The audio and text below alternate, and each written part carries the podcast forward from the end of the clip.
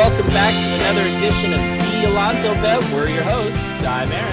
And I'm Sam. And we are coming to you today with another great, great episode. We have uh, the recap of the Super Bowl coming for you, updates all over the MLB, and then uh, Fangraphs, actually, one of our favorite sites, has released their playoff odds uh, for 2021. So we'll be getting into each and every one of those things. But before we do get started, let's go. Uh, for the first time, we have some housekeeping for you guys, some very exciting news. Um, our little podcast here will be taking a migration in the next couple of weeks. We'll still be releasing audio podcasts, but we are joining uh, More Than Baseball, whose founder, Jeremy Wolf, has been on the show. We are joining their Twitch network, uh, and we're going to have a show there where we do something very similar to this. Uh, we talk about sports, we talk about news, um, but we also are able to do visual things. So we'll take you on a StatCast walkthrough with the um, page up on the screen so you guys can follow along and see what we've always been trying to tell you. When the show comes out in April, we'll get some show games going on there. We may even rip some baseball packs for you guys, baseball cards. So we're going to have a little bit of everything, a lot of ideas in the works. Uh, we think this is going to be a really cool way to kind of take uh, what we talk about one step further. Um, and for those of you who really like the topics, who are really interested in this stuff, we'll be able to engage uh, in a much more meaningful way um, than we sometimes are able to on the podcast. So we're both very, very excited for that. Uh, and if you guys have any ideas, make sure to let us know. Tweet us out at the Alonso Bet on Twitter or send us an email, thealonsobet at gmail.com. Um, we'd love to hear some ideas uh, of what you guys would like to hear on here and see on Twitch in the future. So, with that, Sam, um, you were kind of an oracle last week before the Super Bowl. You saw some some visions of what was going to happen. You also saw some visions of things that didn't happen.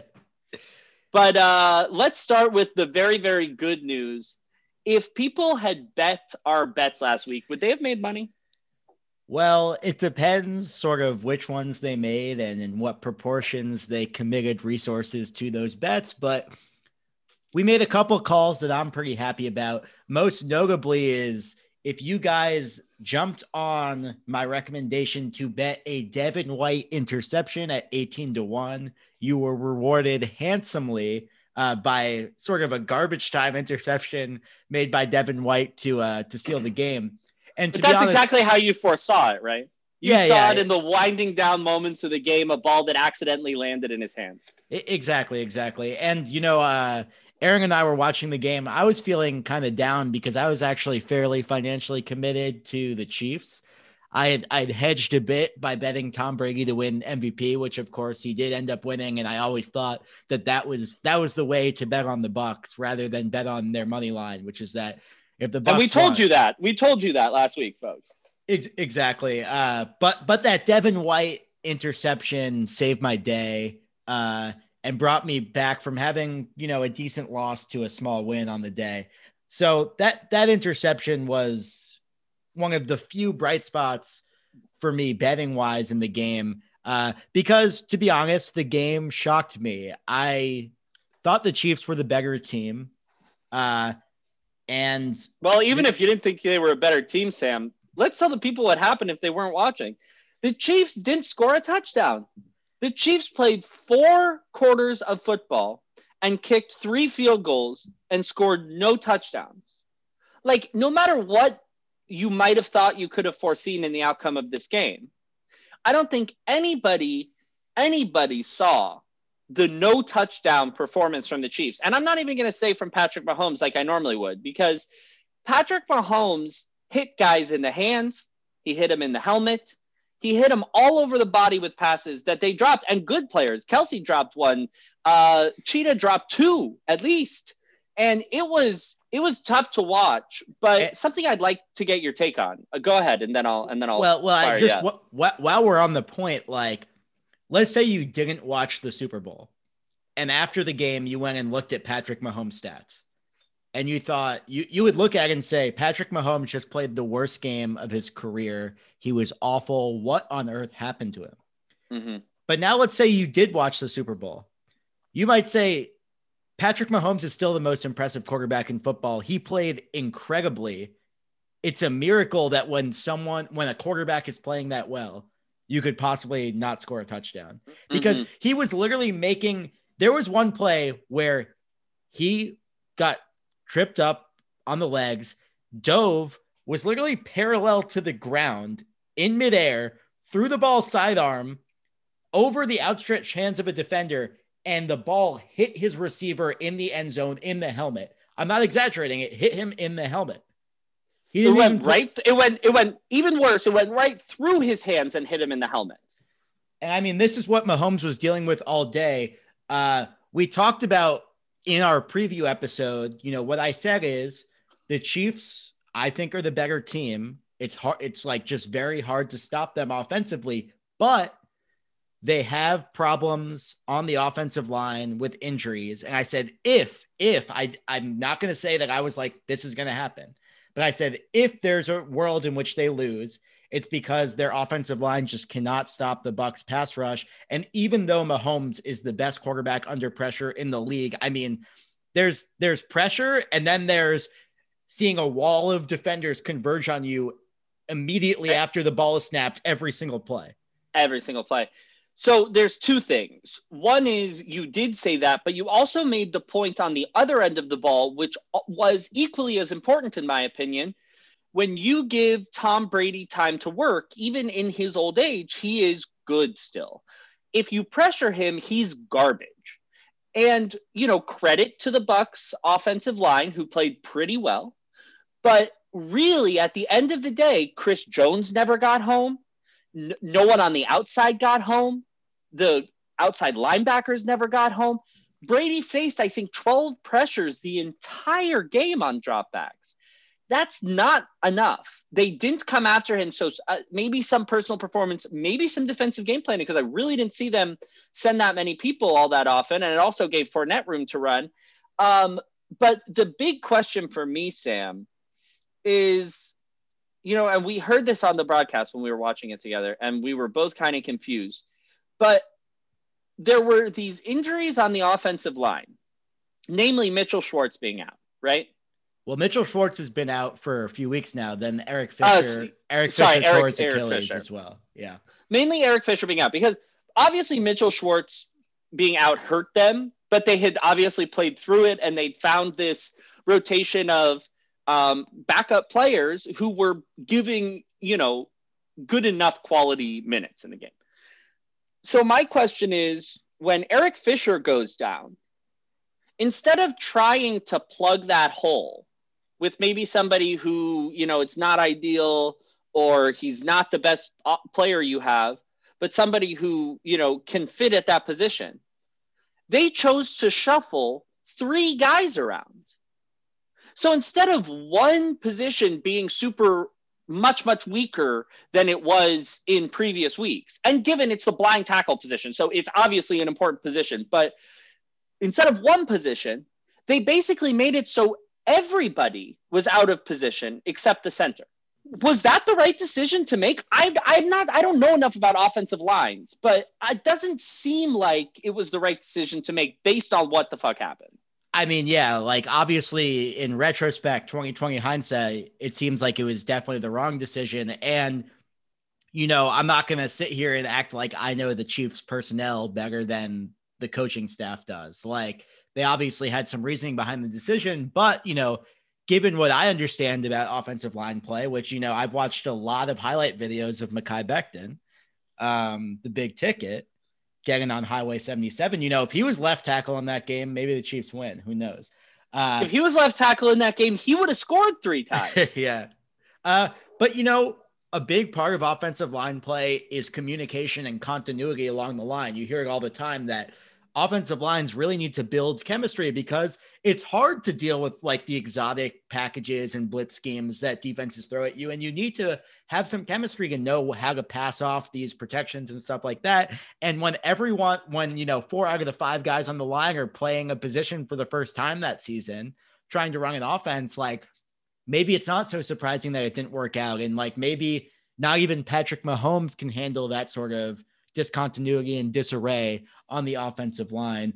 And that brings me to one more point I want to make, which is that it was shocking how badly the Chiefs got outcoached in this game. Like, I think of Andy Reid as one of, if not, you know, top two or three best head coaches in the NFL. Uh, and I think this is mainly in his like creativity as a play caller as an offensive schemer like he's always coming up with the with the counter punch to everything on the defense always keeping the defense off balance. Uh and the offense looked kind of stale. I'm, i don't want to take away credit from the Bucs defense, which just played out of their mind well. Hats off to Todd Bowles, who was a uh, the Jets head coach for a few years. Aaron certainly heard me complain about Todd Bowles a few times from the perspective of like his timeout decisions, things like that. But I never oh, questioned yeah. the type of coach he is as a defensive mind. He, that man is a great, great defensive coordinator. Uh, and he just put together a remarkable, a remarkable game plan hats off to him there. Hats off to the Bucs defensive players for pulling it off. They just played out of their minds. I mean, I, no one's ever done that to Mahomes. Mahomes never has never lost a game by more than a possession in his entire career. But and he's the, definitely never played a game where they didn't score a touchdown. Yeah. But then the other thing about Andy Reid is that, you know, he silenced a lot of his critics by winning the Super Bowl last year, but there have always been questions about him making sort of funky decisions with time management, especially in the playoffs. And that came back to bite them in this game where after the Chiefs scored to make it a one possession game towards the end of the first half, it was 14 to 6. They were still totally in the game. The Bucs ran with like 45 seconds left with the intention of running out the clock for the half. They were Bruce Arians made a boneheaded decision and said, "Hey, we're not going to try to score to run out this half."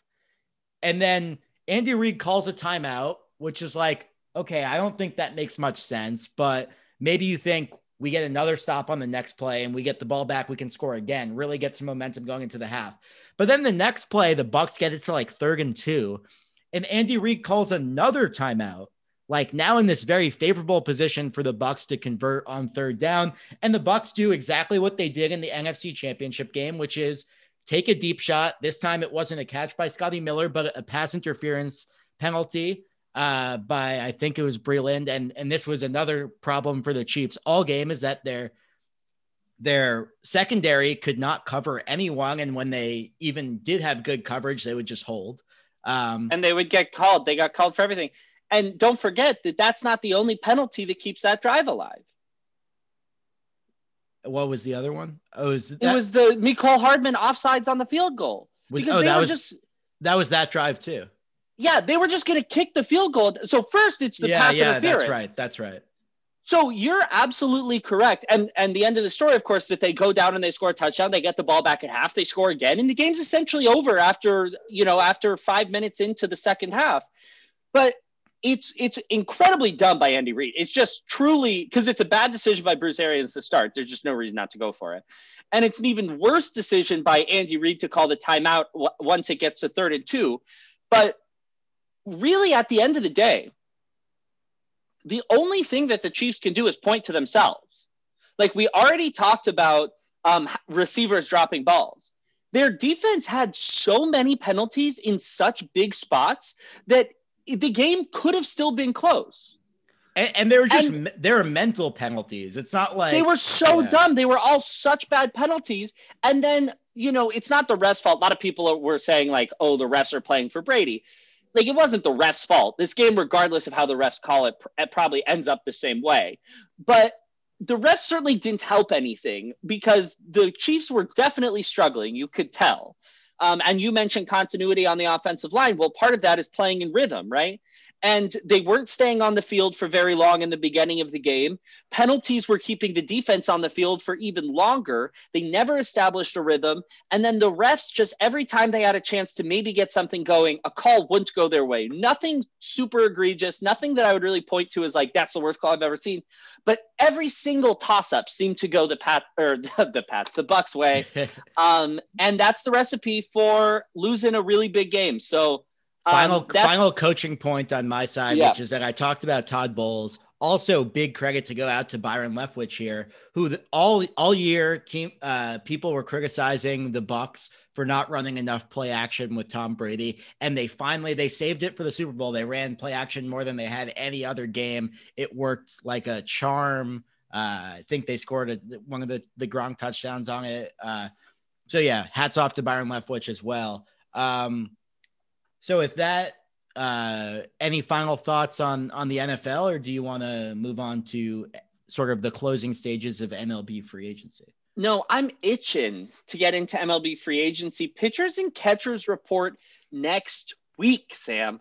I am ready to go, and let's get to a massive free agent signing. The big, the two biggest dominoes left, arguably, definitely the biggest, probably the second biggest, have both fallen. Um, and let's start right off with the behemoth himself, and that's Trevor Bauer. It was long rumored that it was Mets and Dodgers left. And at the end of the day, he's going to go to the Dodgers on a deal that, get this, pays him out $102 million over three years. And the majority of that is front loaded into years one and two. He gets $40 million to pitch next year. That's insane. He gets $45 million to pitch the year after. That's also insane. But what's crazier than all of this is the Dodgers are paying out that huge, huge money and giving him the ability to opt out after either year. It's a player opt out after either year. And all I can think is, holy crap, Rachel Luba must be good at her job. Yeah. That's well, the most friendly contract I've ever seen. Well, I mean, Bauer has long talked about how he he wanted to go year to year on contracts, and this is the closest we've ever, I think, seen a player of his caliber come to doing that. And, and like you said, there's opt outs after year one and year two. And I think the way, you know, we say this is three years, 102. I think the way to view this is that it's two years, 85. He's going to opt out after year two unless he gets injured or something.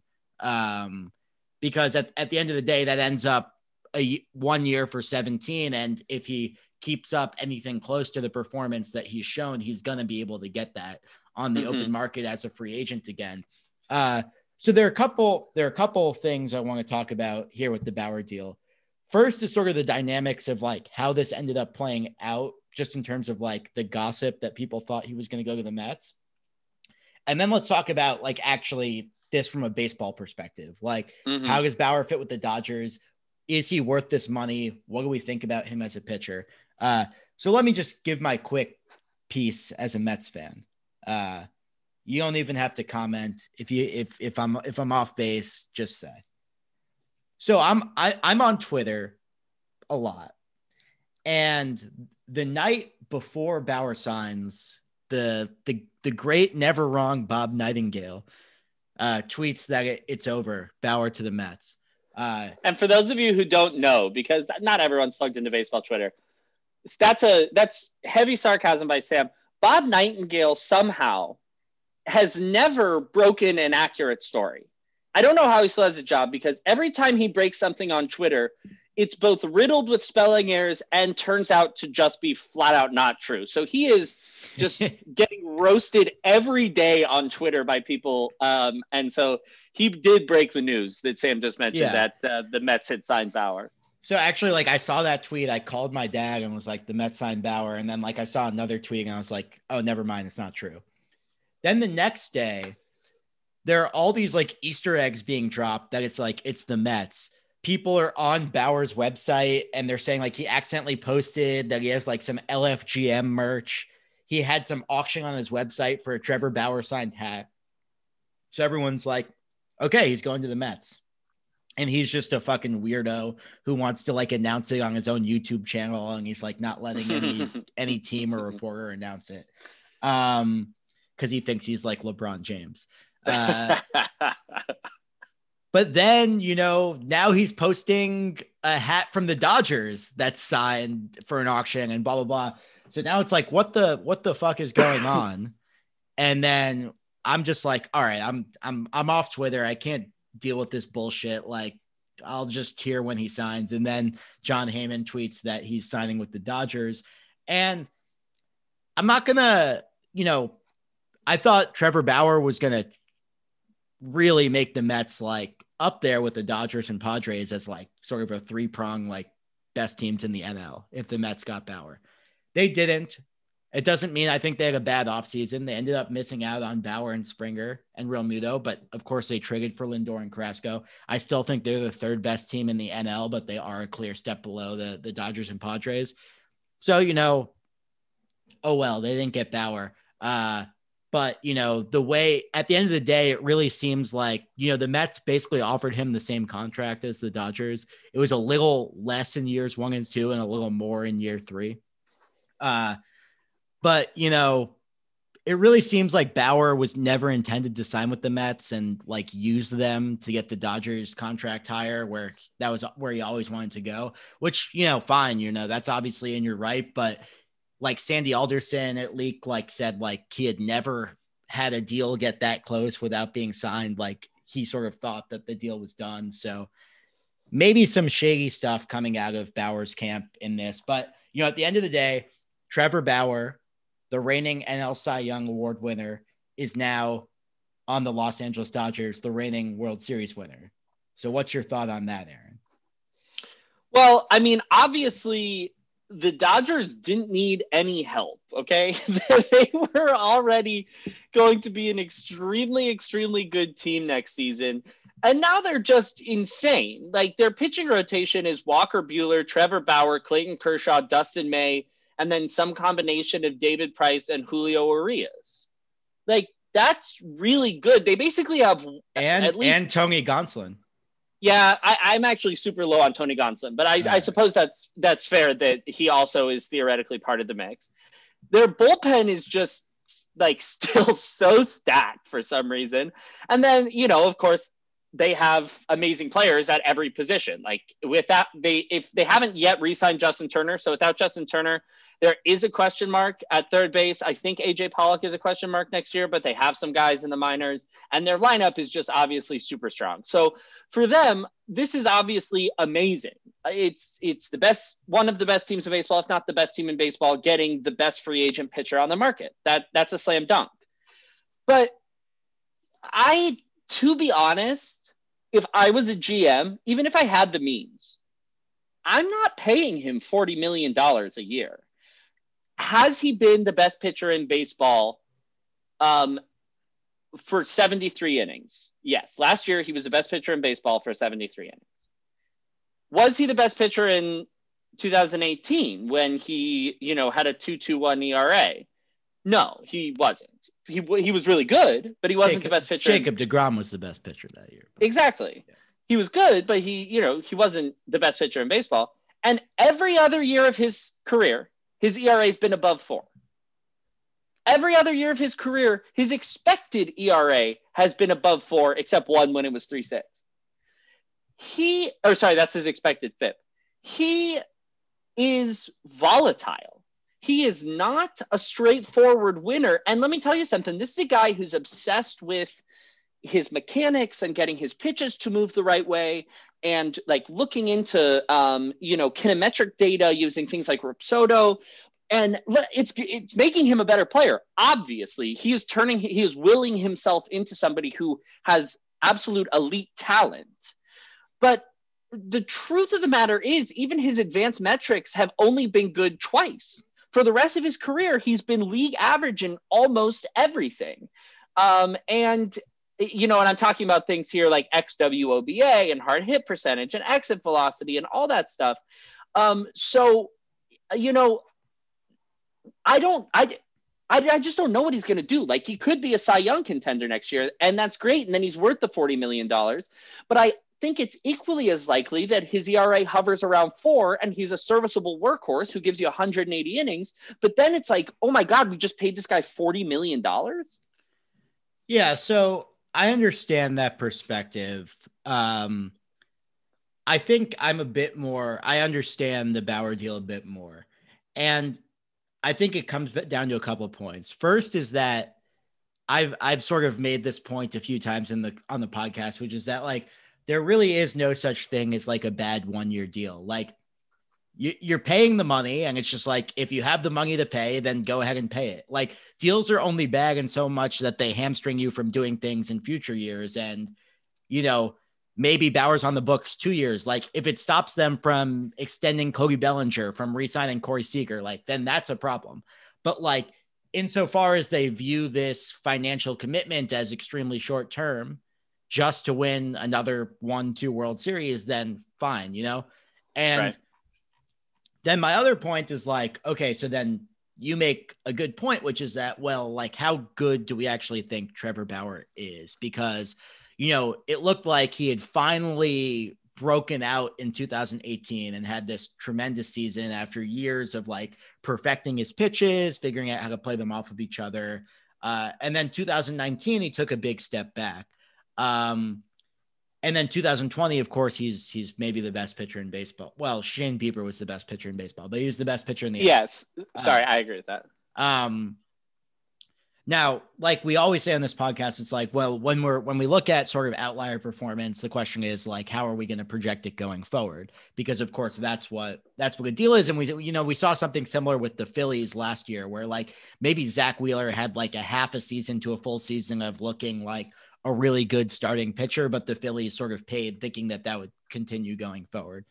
Um, so with Bauer, you know, there are a couple things we look at. One is I think, you know, this is a big of like an anecdotal, not data driven thing, but it's just that like he's, but I mean, it is data driven in the sense that like he is known as a pitcher that is constantly seeking edges and ways to improve himself.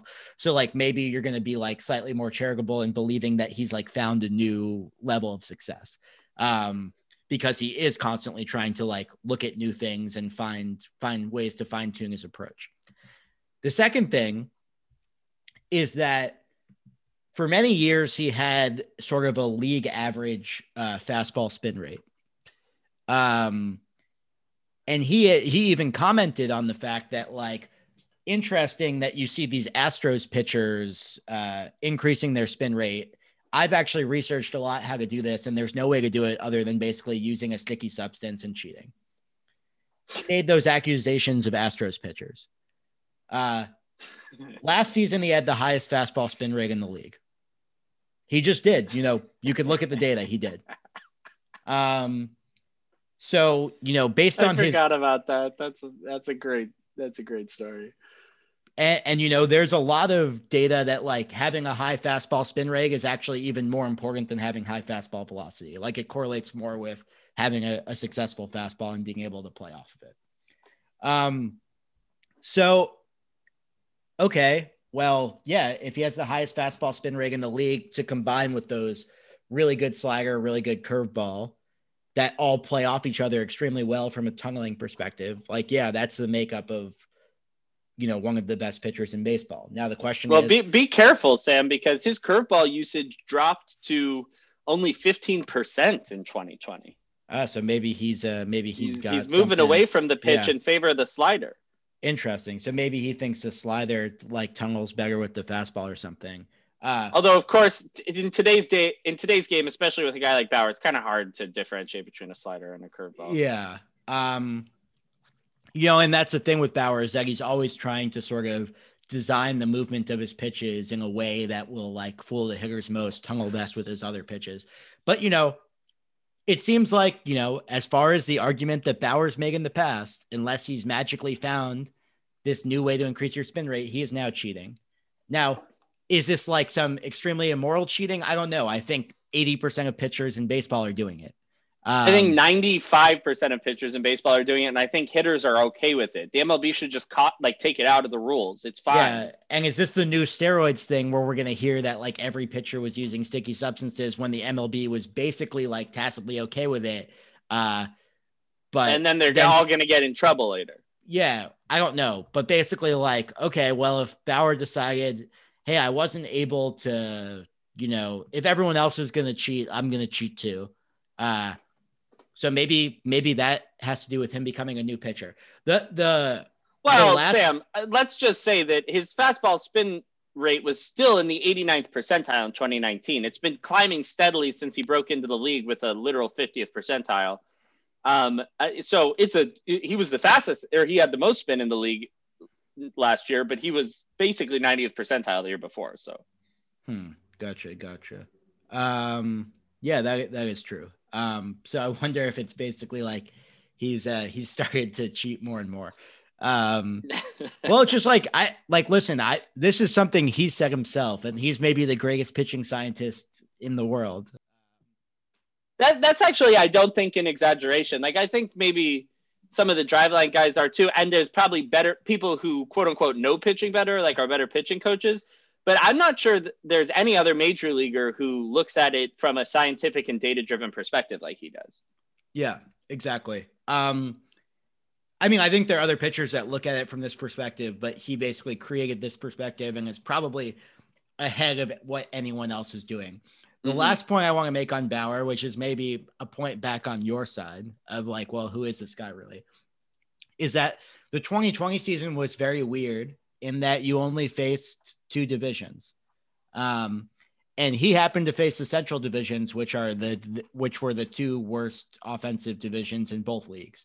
Uh, mm-hmm. Uh, and I think they had like a 88 WRC plus like across those two divisions on the season. So it's like that's the other perspective, which is that like he faced worse offensive competition than basically like other great pitchers in the game. So it's possible that that buoyed his stats for the season. Um, so I think, you know, again, like at the end of the day, like this is certainly great for the Dodgers' chances of winning the World Series in 2021.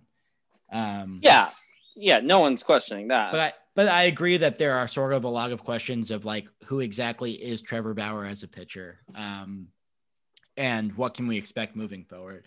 I think it's going to be closer to 2018 and 2020 than the rest of his career, but but who knows? Yeah, we'll see.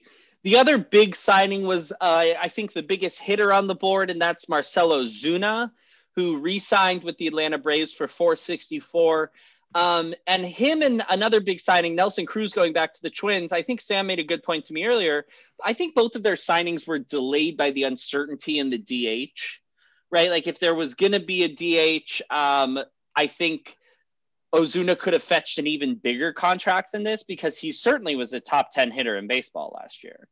Um, and so, you know, I think he waited probably, but at the end of the day, Atlanta needed to get this deal done. I think 464 is really nice for him because I get that he can't play the field, but if he's really hampering them, you know, they can turn around and trade him mid-season to an American League team with needs, and I think they'll get a big haul back, prospect or otherwise because um, I think that's a friendly deal at the end of the day. Um, and then, you know, Nelson Cruz, too, going back to the Twins at 113, I think that's about the right price. And I think the Twins absolutely had to do it. So, on both ends, I think the teams end up getting a player at a pretty decent price and something that they really needed to do to continue to compete next season. Yeah. And, and on Ozuna, let, us start with Ozuna. Uh, Ozuna is an interesting thing because, like, it feels like he's been around forever, but he's actually still just turned 30. Mm-hmm. So like four years, 64 is like, that's really not a bad price for a guy who, yeah, had a 180 WRC plus last year. And, you know, of course, the two previous years, 2018, 2019, he was 107, 109, like sort of a barely better than average hitter for the Cardinals. But if you look at some, sort of some of his, his expected statistics, he was extremely unlucky in 2019. Mm-hmm. Um, and I was like, just about to say that. it's just like always, like knocks the socking out of the ball. And actually, if you just look at his expected WOBA, he's basically just like gotten better every year of his career. Uh, yeah. And then, um, so like, yeah, I think 464 for him is like kind of a bargain if like he keeps hitting like this. And, you know, he's a bit different than Cruz in that, like, yeah, he's not.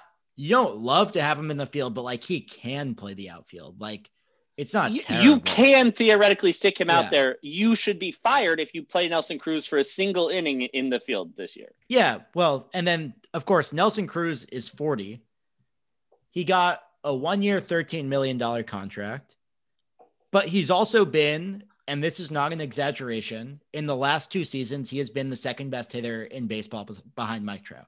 He's yeah, been that both. Se- both seasons. Yeah. He's got 163 and 164 in his 38 and 39 year old seasons. Like this guy's still hitting and he's absolutely raking.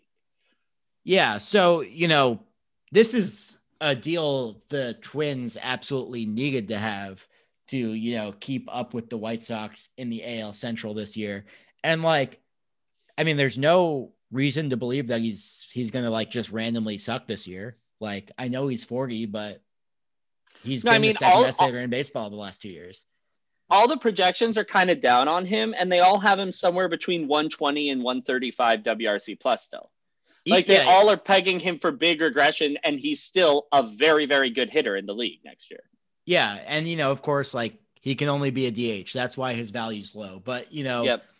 even you know, if he's the hitter he was the last two seasons, one year 13 is like a bargain That's beyond a bargains. Like I'd rather pay if he's the hitter he's been the last two seasons, this season, like I'd all like I I think he's basically as valuable as Trevor Bauer for a single season.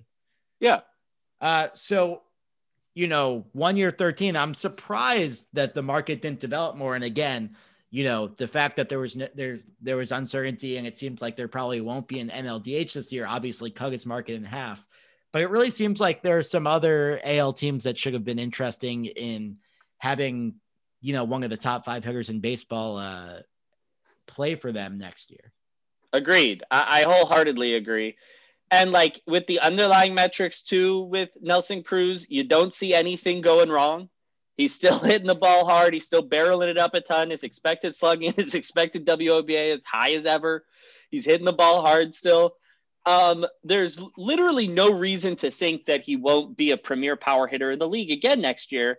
And I'm just, I, I, I don't know. I just don't understand how no other team wanted him at that price, even a team like the Rays or the A's. Like that's kind of a bargain deal for the Rays, right? Like they could take him for one year and see if they could push again. Um, so yeah, I mean, good for the Twins. I think without Nelson Cruz, the Twins honestly stood no shot in that division, and they're still going to face a huge uphill battle with the White Sox. But there is some possibility there, uh, I think, for them to sneak into a wild card spot or uh, compete with the White Sox for the division. Um, and that is only really made possible through Cruz. So big job for both of these guys, big signings. Um, and yeah, I mean, shoot, I would have liked the D backs to end up with either of these guys, but I get that they're just not competing this season. Yeah, I'm um, sorry about that. Now let's talk about another deal that involves uh, a big slugger in the league. This one, Sam, just has me in knots. Like I have no idea what's going on here, and maybe you can shed some light. So the Rangers trade Elvis Andrus, Aramis Garcia, who's a backup catcher that they took off waivers from the Giants in November of last year, so like a couple of months ago, um, and thirteen and a half million dollars. So the Rangers are paying the A's here to take these guys, but in return, the Rangers are getting Khris Davis, Jonah Heim, who was the A's 11th best prospect. He's a switch hitting catcher who's had some good offensive success in the minors and profiles out to be okay defensively. And uh, throw in 21 year old pitcher Dane Acker. Um, the A's are the one who are competing here, and I get that they lost Semien, but was this really what they had to do to fill that hole? And if so, was this the right guy to go out and get Elvis Andrus, who's old and hasn't hit in a while? Yeah, I mean, it really seems like this trade was of like two totally washed players who are no longer productive major leaguers. I mean, Elvis Andrus last three years, his WRC plus is 76, 76, 58. I mean, projections like him as like from a 70 to an 83 WRC plus, maybe 90. Like this mm, guy yeah, is the a, bat the bat and ATC have him at 90. Yeah. But this guy is like a solidly below average major league hitter who maybe can right. still play above average defense at short, but you know, he's also getting up there in age. So you expect the defense to to keep declining as it already has started to. And like, man, what a downgrade from Semien to Andrus. I mean, like he can't be your everyday shortstop if you want to be a contender, I don't think. I don't think so either. And the other weird thing is like they definitely had some depth options. Like I, I understand that people don't believe Franklin Barreto can play shortstop in the bigs, and that's fine. But they got some other guys down there. And to your point, Sam, is, Elvis Andrus is a guy who's been a very good defender for most of his career. You know, he had um, five outs above average in 2019, which is quite good. But last year, he was able to somehow accrue negative three outs above average uh, in a very short time frame in 29 games. And since that is a cumulative uh, or accounting stat, that's pretty brutal. And to do that with like, even if he's able to get his WRC plus up to 80, that type of defense with an 80 WRC plus, they're honest to God, they're off. They're better off with a minor leaguer. They're better off with a journeyman. You know, they'd be better off with Jon Berti from from uh, the Marlins, who they could have easily gotten for this price. That's like, that's it, the it, definition, it, folks. If you're wondering what the definition of replacement level is and wins above replacement, that's it. Yeah, that's it right there. Um, the problem is at shortstop, that's actually below replacement level. And to give this up, so I, you know, Sam's right about Khris Davis. Um, like I get that this is partly a salary dump because they're able to take 13 and a half back from the Rangers. And Khris Davis is, you know, had a really tough couple of seasons. And with a hitter like this, we actually saw it with the other Chris Davis, a guy who's just a tremendous power hitter. There definitely can be like a light switch that switches and then you're basically unplayable all of a sudden. And it seems that that's what happened with Khris Davis over the last two years. But at the end of the day, you can't discount the fact that he had a you know 122 to 136 WRC plus for four years in a row from 2015 to 2018. He hit 40 home runs three years in a row. Like, and he hit 247 for four years in a row. And he hit 247 four years in a row. Still the craziest stat ever. Yeah. But at the end of the day, like this is a guy who could, you know, very well be a good power hitter again next year. Uh, like I understand the risk, but he definitely could. The guy that really blows me away is Jonah Heim because catchers are so hard to come by for both of these teams. Both of these teams, it's been a long time since they had a good catcher. I guess Lucroy had a good season or two with the A's, but um, and this guy's a minor leaguer who has had some bad WRC pluses. You know, he's had some low numbers, but for most of the fuller seasons that he's played, he's had better, pretty good WRC pluses for catchers, especially in 2018 and 19. He was quite a good hitter in the minor leagues. Um, and he came up last year and stunk in 13 games, but he's a young guy. You know, he's 25 years old, which is still pretty young. Um, he's 6'4, 220. He's a switch hitter. He profiles for decent defense and he's maybe got a bat. Like that's worth more than than both of these guys, arguably, in this deal. Yeah, I think at the end of the day, you can kind of view this trade as like the Rangers just paying for him or something. Like, mm-hmm. like there's a salary dump and they get a prospect back, and at the end of the day, like these are two like useless replacement level major league guys who used to be something but are maybe going to be out of the league next year. Like who knows? It's a very weird trade, uh, and I'm not sure what to think about it. Uh, there's one more signing that I thought was was kind of interesting that maybe we can touch on quickly before moving on to talking about the Fangraphs playoff odds, and that's that the Giants signed reliever Jake McGee to two year seven million dollar contract. Jake McGee spent 2020 with the Dodgers and was remarkably good in 20 innings. He struck out 14 and a half baggers per nine, walked less than one and a half baggers per nine, had a 1.67 FIP, 2.1 XFIP, 2.6 ERA, was really just incredible last year. Uh, and you know he is 34 and he does has, have a history of being incredibly inconsistent as you pointed out to me before the podcast. But i really like this as a as a sort of cheap flyer for the giants if he looks anything like he did last year. Yeah i agree with you sam. Uh, and i have a couple of things here. The first is that I, there's i'm warning you there's one guy after this who i want to talk about because there is one more um, technically a trade but basically a signing that we should discuss. But as far as jake mcgee goes yeah, he's just like there's been about half of his career he's been pretty good. Um, sometimes very good, almost a two war in 2012, two and a half in 2014, one and a half in 2017, accrued 0.7 wins last year, which is a ton considering he only threw 20 innings. Um, and sometimes he's been very good, you know, high strikeout rates, low walk rates, leaving guys on base, um, normal BABIPs, whatever.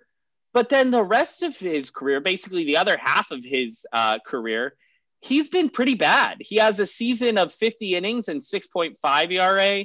He has a season of 45 innings and 4.7 ERA. um, a season of 41 innings and uh, 4.35 ERA. Um, he's been brutal sometimes. So the Giants need this because like they stink. But um, he could be very good for them. More likely, he'll be pretty good one season and pretty bad the other season of his uh, contract. Let and me. That's that's me, sort of what he's been throughout his career, like five good seasons, five bad ones. So exactly. Yeah. Um, I promised I would do this with you live, Sam. Let me go through his Statcast percentile rankings last year. Okay. Let's hear it. Because you mentioned that he was good, and he was, but let's see where he ranked in some of these key uh, advanced metrics. Exit velocity, first percentile, the worst possible in the league. Hard hit percentage, fourth percentile, worst possible in the league, basically. Barrel percentage, 22nd percentile, the lowest quartile of the league. But now this is where things get really interesting, Sam. XWOBA and XERA, 97th percentile. So this is similar to this is 99. Right. Walk 96, X XBA 90th, X slugging 74. So this is the type of guy that, you know, fielding independent pitching numbers are just going to absolutely, absolutely love. And then the ERA comes a bit back to normal. It reminds me a bit of actually like sort of what Josh Hader's season looked like a couple years ago, where he struck like, out, where he struck out everybody and Edwin Diaz actually. Yeah. He would just strike out everybody, but every time someone hit the ball, it was like hit a hundred miles bomb. hour. Yeah. yeah, it was an absolute tater. Yeah, that's just this is one of the craziest lines I've seen. Um, and wow, you're I guess yeah, you're K or nothing. Um, that's just how you're gonna play it. But there is one other guy I wanted to talk about, Sam, and it's because it's a team that I really like. I went to school right down the street. I actually grew up rooting for them because Vladimir Guerrero is my all-time favorite player. Um, and that's the Angels. The Angels went out and got Dexter Fowler and the majority of his salary covered by the Cardinals. So they got Fowler plus $12.75 million for a player to be named later or cash. So basically, the Cardinals were just like, take Fowler off our 25 man roster and give us, you know, save us $1.75 million for next season. We don't even care what you give us back which is like cool, I guess, for the Angels. They're like, oh, cool, we have another major league player on our roster. But I don't understand why they're so committed to not playing Jo Adell. It doesn't make so any those, sense. For those of you who don't know, Jo Adell is the Angels' top prospect and basically profiles out to be a five tool player. Like he profiles out to be a guy who can hit, uh, I mean, he's not going to steal a ton of bases, but he's going to hit for power. He's going to hit for average. Um, you know, he's he's a great, great hitter, and he plays good defense in the outfield. So he got uh, 130 plate appearances last season. He didn't play good. He didn't play well at all. He had a 29 WRC plus. But instead of saying, okay, this is an important part of our long-term future, and we need to develop him now so that he can help us win championships, the Angels are just like, why don't we go ahead and get a guy who is actually the definition of replacement level? Like he's literally like 95 to 100 WRC plus over the last three seasons on average, and like ne- slightly negative defensive runs. you know, Dexter Fowler is not even the best outfielder the Angels acquired this week. Who else did they get? It's Juan Lagares. Oh, I forgot that they got Juan, Juan Lagares. Lagares. That's a good pickup. Yeah, that makes sense. He's a defensive mastermind. Who Juan Lagares, who won a Gold Glove with the Mets, is basically you know watching him day in and day out is one of the best defenders I've I've ever watched. I mean, he's he's getting up there in age, so he's not as good as he used to be. But he's also a guy who just in the Dominican Winter League was like scorched the ball, like he's hitting home runs every day. Like he he was possessed. So yeah, who knows? He, maybe he was a beast. Maybe maybe it carries over to some success in the majors. And honestly, I'm more like if I'm the Angels and I'm trying to catch lightning in a bottle, I'm more interested in trying to like get a Juan Lagares breakout this year than like playing Dexter Fowler 130 games. I agree with you because I just don't think there's any way he eclipses 110 WRC plus next year. There's just literally no way. His uh, his defense has been bad actually his whole career. I thought he used to be a good defender, but outs above average has always disliked him. He had minus eight runs in 2017, um, minus five in 2018, minus six in 2019. Like he's been bad and he has not been a particularly good hitter with the exception of um, you know a two-year ish three-year stint in the middle of his career. I actually forgot when he played for the astros. That's very funny. Um, so yeah but i just like that's the point. They they already got lagares. Now they have fowler. They obviously have trout and upton. And like how many more outfielders can you have on your roster? Like that basically zones jo adell out. And it means they have to get rid of somebody before they can bring him up or they have to carry an extra outfielder like uh, this guy needs ABs, and it makes me so mad because he's going to be such a stud if he can get them. They're letting him languish in the minors. He really needs the opportunity to play in the majors, I think. So that's just my two cents on the uh, Angels, Jo Adell, Dexter Fowler saga. Yeah, I'm, I'm glad you uh, you didn't let me forget to talk about that. It's worth bringing up. But with that, let's get into Fangraphs playoff odds. They were released today maybe we can, you know, we're not going to spend too long on this. We want to get you guys out of here. I know we've been running long on a lot of podcasts, but maybe let's just go through each division, say if there's like a team that jumps out at us, like what surprised us, first thoughts right off the bat. So let's start in the AL East. The AL East is projecting the Yankees to win the division 70% of the time, make the di- playoffs 92% of the time the Blue Jays and Red Sox are actually seeing as the next two most likely to make to win the division at 13.8 uh, for the Blue Jays, 12 and a half for the Red Sox.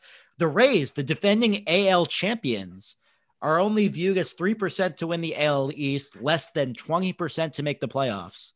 The Orioles are, of yeah. course, 0% for everything. Do, do the Rays surprise you? I mean, I don't think it surprises us that the Yankees are the big favorites. Doesn't surprise us that the Blue Jays, after this offseason, are going to contend for the wild card, 50% chance of making the playoffs, maybe can make a run at the division. I got to say, like the Rays being so, you know, miscast, and also the Red Sox being maybe surprisingly well rated by this.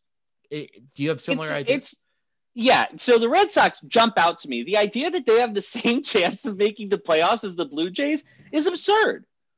And so that's what jumped out to me when I read it. And then I was like, what are they seeing? And I guess I'm going to try and reconstruct. Obviously, like most of this Fangraphs playoff prediction is um, like like analytical modeling. So like m- very little of it is human interaction. But I'll, I'll give you the the narrative that they're seeing here.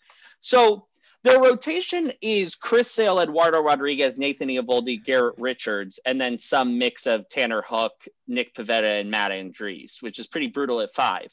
But theoretically, you know, if Eddie stays healthy, if Nathan Eovaldi can be consistent on the hill and keep guys off base, and if Garrett Richards is healthy, so those are all huge ifs, right? Also, if Chris Sale has velocity again, right? He needs to throw more than 90 miles an hour.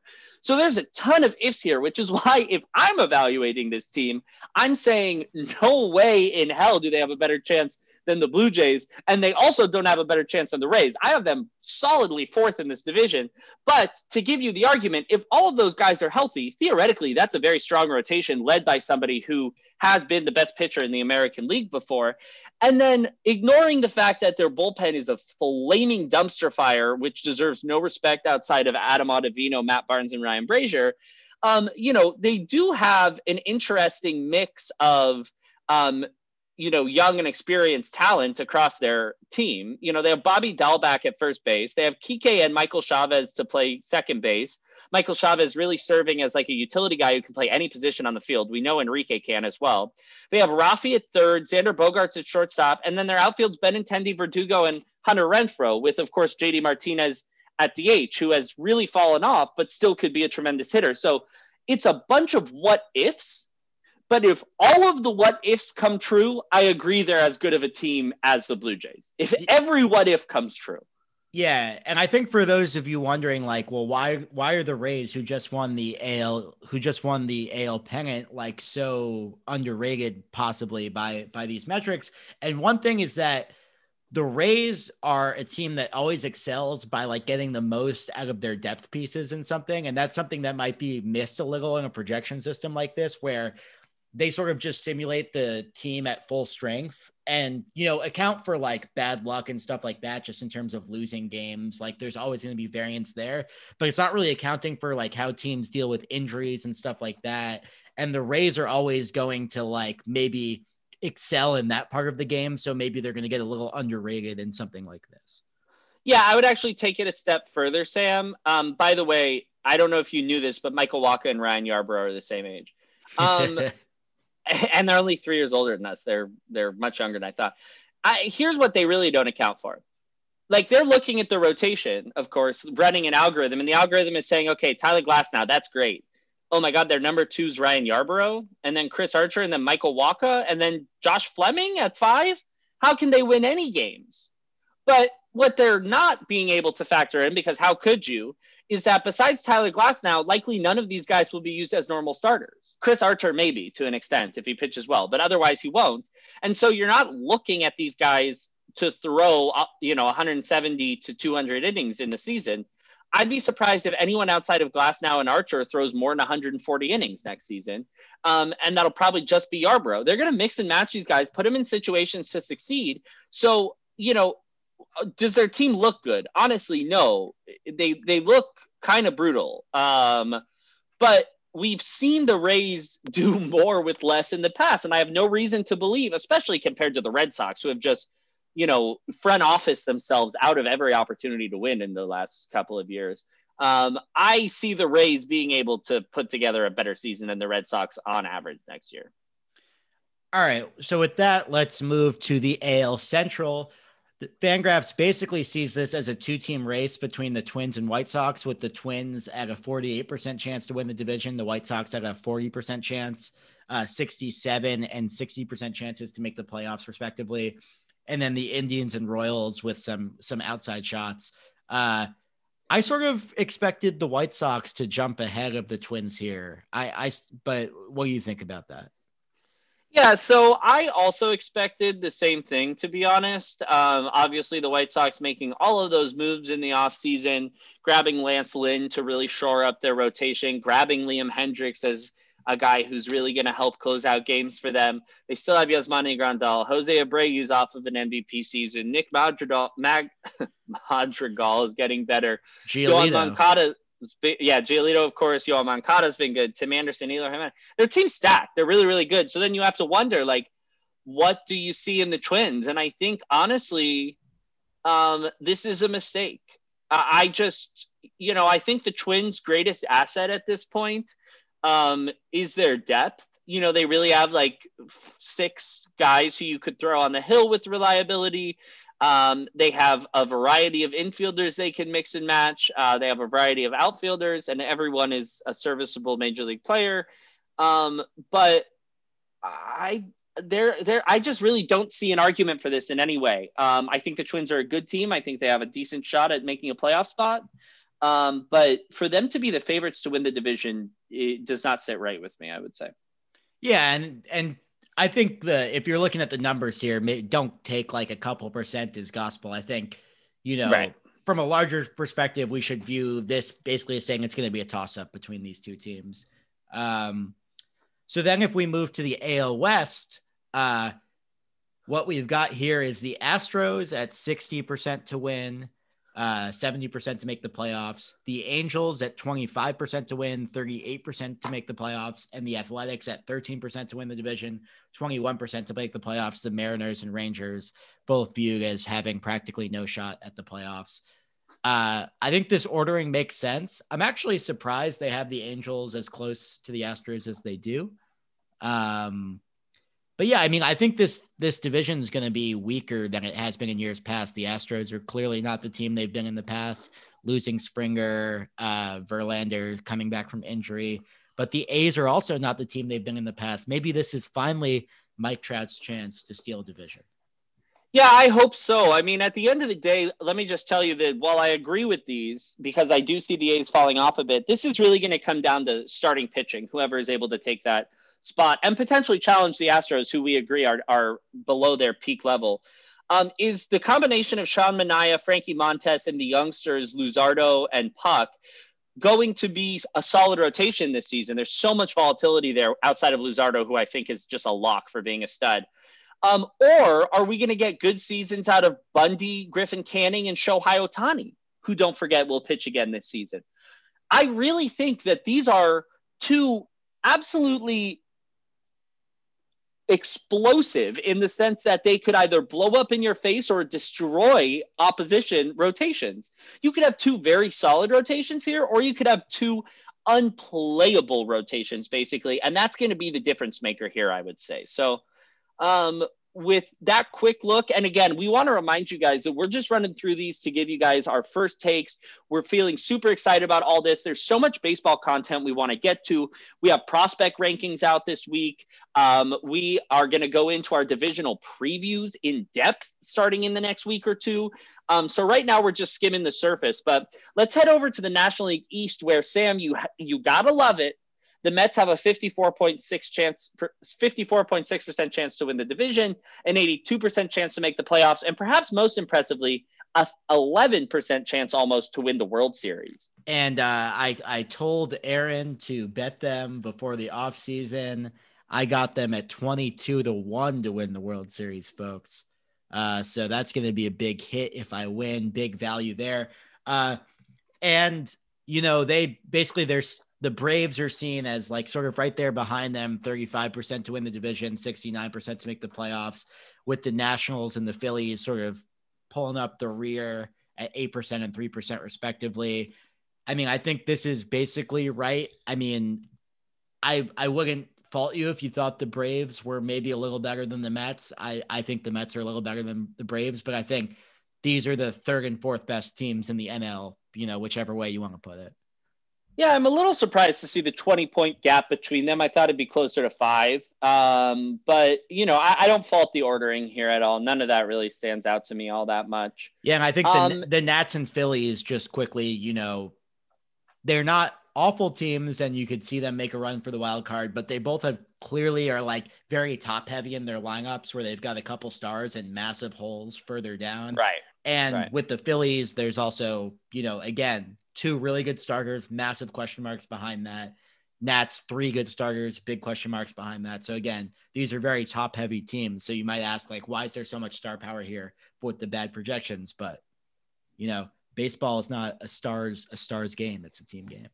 Yeah, you're you need 25 players who can play the game. So in the central, they basically just have it as uh, you know, a mess. It's it's a yeah. cluster bleep. Um, the Cardinals at 32.5 to win the division, 36.2 for the playoffs. Brewers 32 for the division, 35 and a half for the playoffs. Cubs 19 and a half for the division, 22 for the playoffs. Red 16 and 18 and a half, and then the Pirates are basically out of it. Um, for me, I'll just tell you right off the bat, I just think the Cardinals are way better than all of these other teams uh, with the addition of Arenado. I, I don't think it's even like that.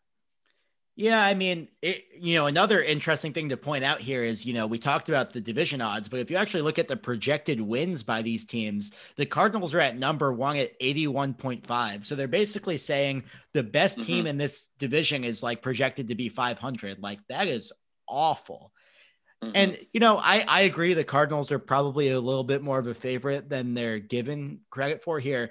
But I think another thing that jumps out at me is like, you're in this terrible, terrible division and you're you're the Cubs trading away Yu Darvish, trying to so trade away doing? Kris Bryant. It's just it's nonsense. Like this division's there for the taking, and they just aren't trying. And they're just it. not. Yeah, they're yeah. trying so hard not to even compete. That's a that's a goat rodeo. I I really don't like the NL Central this year. They and, they should know, not. They shouldn't get a playoff spot. I I generally agree with you, especially when you take a look at the teams um, you know, we already talked about the NL East, which has four teams that are, you know, would probably win the Central. The Phillies, I think, are right around the caliber of these other teams that are competing in the Central.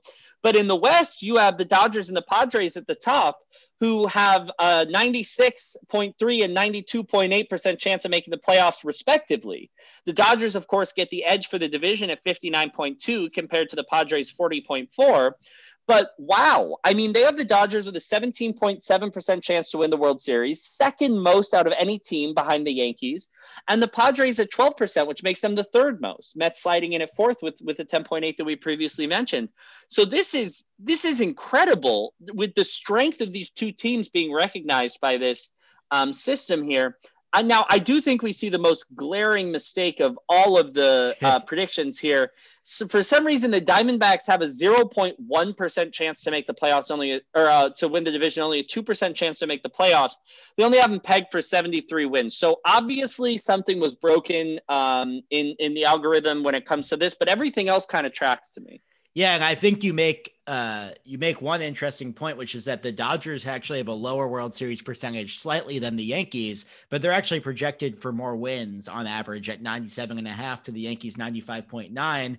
And this is where the fact that the the Dodgers and Padres are in the same division is really going to come into play because assuming that we don't go to the expanded playoffs, which at this point I don't think is going to happen then one of these teams is going to end up in a single game wild card playoff game. And they're going to have like a 40% chance of not even playing in a division series, one of these teams.